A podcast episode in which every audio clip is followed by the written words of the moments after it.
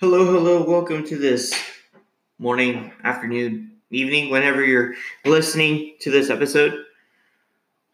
Welcome to Griff Talks Football. And no, it is not original, but it's the best I got anyway for the title. And it's my show. So there you go. I, uh, not that creative in a sense, but you know, I might change it up. Who knows? But not talking about that. We're talking about the Jadeveon Clowney trade. And from the perception, or at least from the fans in Houston, or the articles in Houston, or the articles about the Texans, where it's uh, NBC, Bleacher Report, it's the, the main thing you'll theme that you will see is uh, Texans whiffs that um, they got pennies or receive pennies from Seattle when they trade Jadeveon Clowney to them. Uh, they receive future draft picks to get a really good left tackle and an okay receiver just for depth. But a lot of people are still not understanding why why trade pennies for, you know, or not trade, but receive pennies for Jadeveon Clowney and such forth, which I wouldn't say pennies, right? There is some value there. I mean, of course, the third round pick from Seattle, but then there's also two players they got. Uh, been, uh, it's uh, Mingo, is his last name. I can't remember his first name, and Jacob Martin. Mingo was a first round pick a couple years ago from LSU, who was not lived to the expectation, of course, of becoming a dominant pass rusher, but still a good athlete by any means. And then uh, Jacob Martin was from, uh, I want to say he's from Temple. He's also an outside linebacker slash DN or, or pass rusher, if you will. Uh, but he's got high motor. What that means is uh, he consistently uh, plays to the ball, uh, and it takes him a while to actually get tired. You can also say it's a lot of effort on his part. Um, but just to go over the results to get some context here before I continue. Uh, so, yes, the Seahawks received uh, Jadeveon Clowney. The Dolphins uh, received two future first round picks, as well as a couple of players. I can't remember on top of my head. And then Houston received from the Dolphins uh, Laremy Tunsil, who's 25 years old. He's one of the best, if not the best, left tackle, the best young left tackle in the game right now. And then you have Kenny Stills, who's been in the league for a while, but they'll probably just have him in uh, as a depth chart for receiver, fourth string, if you will, or fourth receiver on the depth chart. Because um, there's Keke Coutee as a slot but um, we'll see if he stays healthy throughout the season, as well as Will, Will Fuller, who runs a 4-3 still and a 40-yard dash. He's still one of the fastest receiver, if not the fastest receiver in the game. Um, but health is an issue, and then you have DeAndre Hopkins, who has consistently played to a level of excellence uh, to be arguably be one of the best receivers, if not the best receivers in the game right now amongst Antonio Brown, Julio Jones, Adam Thielen, Robert Woods, Keenan Allen, Michael Thomas, several other players, and that also includes Juju Smith Schuster. Um, and so, again, the Dolphins received two future first round picks, as well as a couple of players. And then the Seahawks, again, um, had Jadeveon Clowney. Um, I argue that it's not as bad as people think, as people receive it.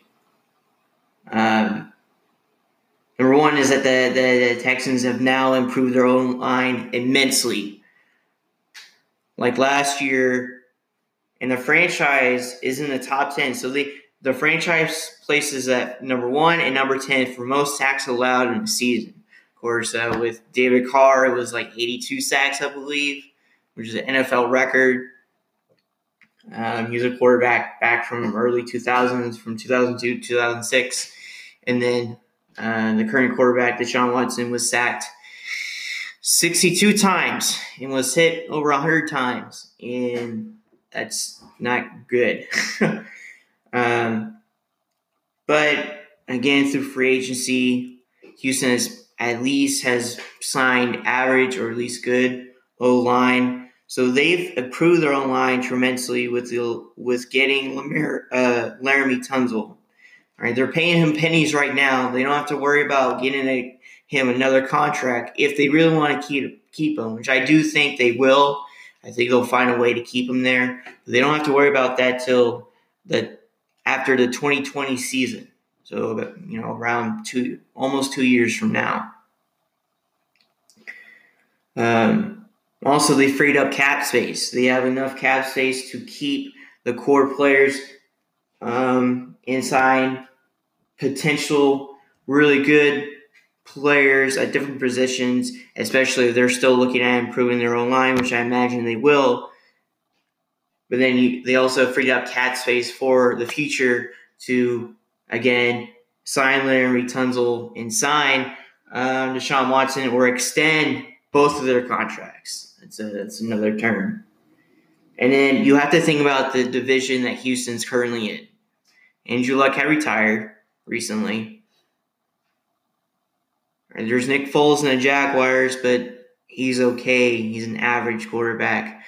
They have Marcus Mariota, who gets hurt on nearly every play. All right, that's not true, but he he's not healthy. And then behind him is another QB that has not stayed healthy Ryan Tannehill. Now, arguably, Titans or Colts probably have the best O line within the division, but you have to consider the quarterback too. And the quarterback for the Colts currently is Jacoby Brissett, and we'll have to see if he is going to stay excellent or if he's just to fall flame out. He has not played much, but he was drafted in the 2016 season by the Patriots and was traded to the Colts in 2017 has been with the Colts ever since, and they just signed him to a contract of uh, $30 million on a two year deal. So the Colts are really trying to win now, or at least if he performs well within those two years, really want to keep him. That I can't say, but you can't justify having two pass rushers, or at least try to have two excellent pass rushers when you can now free up cap space to improve your O line. And then you have to realize that Clowney has not all has hasn't stayed healthy. Um,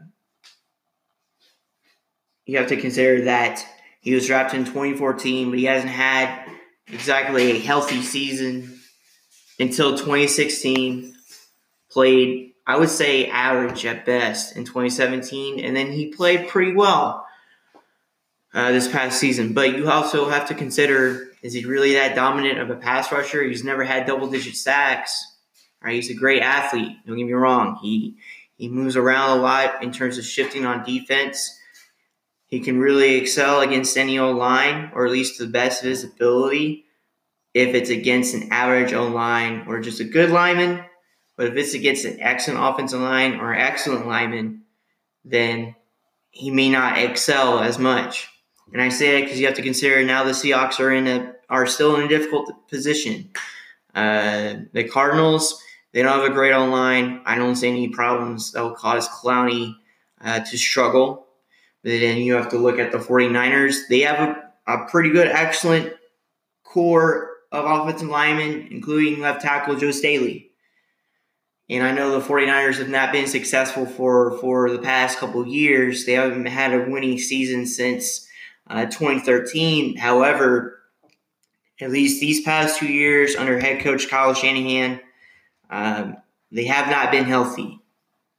And they've been slowly turning over their roster into a really good roster. And so, if players stay healthy, I imagine, despite being in a tough division, in somewhat of a tough schedule, that they'll excel and may compete. I'm not saying they'll win a division, but I'm saying they they will most likely compete for a wild card spot.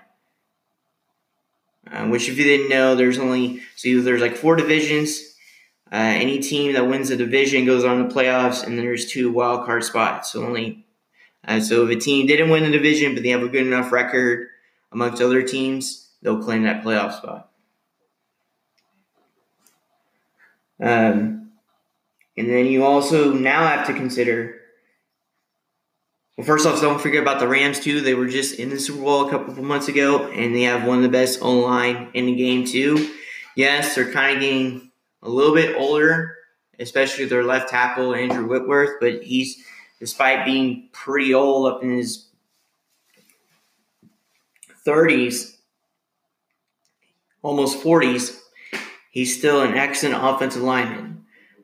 So I don't see Jadeveon Clowney having really good success against him despite age and athleticism. It's really about technique in that situation. And Andrew Whitworth is probably one of the smartest and most technically sound tackles or offensive linemen in the game, especially a left tackle. Especially when it's a blind side, or at least that position, that left tackle position is known as a blind side uh, protector for a quarterback, because most quarterbacks in the NFL are right handed. So Clowney's going against the 49ers twice a year, he's going against the Rams twice a year. Then they have a tough schedule. Steelers, they have an excellent O line. They also have excellent receiving corps. They also have Ben Roethlisberger. He's not easy to bring down. And then the Saints, despite losing their center Max Unger, they still have an excellent offensive line. Drew Brees is still, if not the best, which I agree is the best quarterback in the game currently. So it's very difficult to reach to him too. He's still mobile at the age of 40, but he throws the ball tremendously well. And times the throws tremendously well.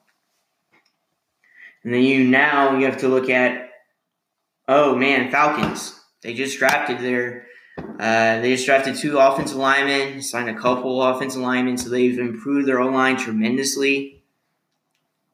Matt Ryan is one of the best quarterbacks in the game. They have Julio Jones, Calvin Ridley, Mohamed Sanu, Austin Hooper. They're gaining back Devonta Freeman. So I don't see Clowney get into him as fast as possible, or at least get into Matt Ryan in three seconds. And I say three seconds because they have the ability to just throw it quick with no problem because you have one of the best receivers in the game who's also a beast, Julio Jones, and other receivers, and a running back, and an excellent tight end. They have a great group of skilled players. And then last, without least, uh, but definitely not least, they were in the Super Bowl two years ago. They were in the playoffs last year. They lost in the divisional round.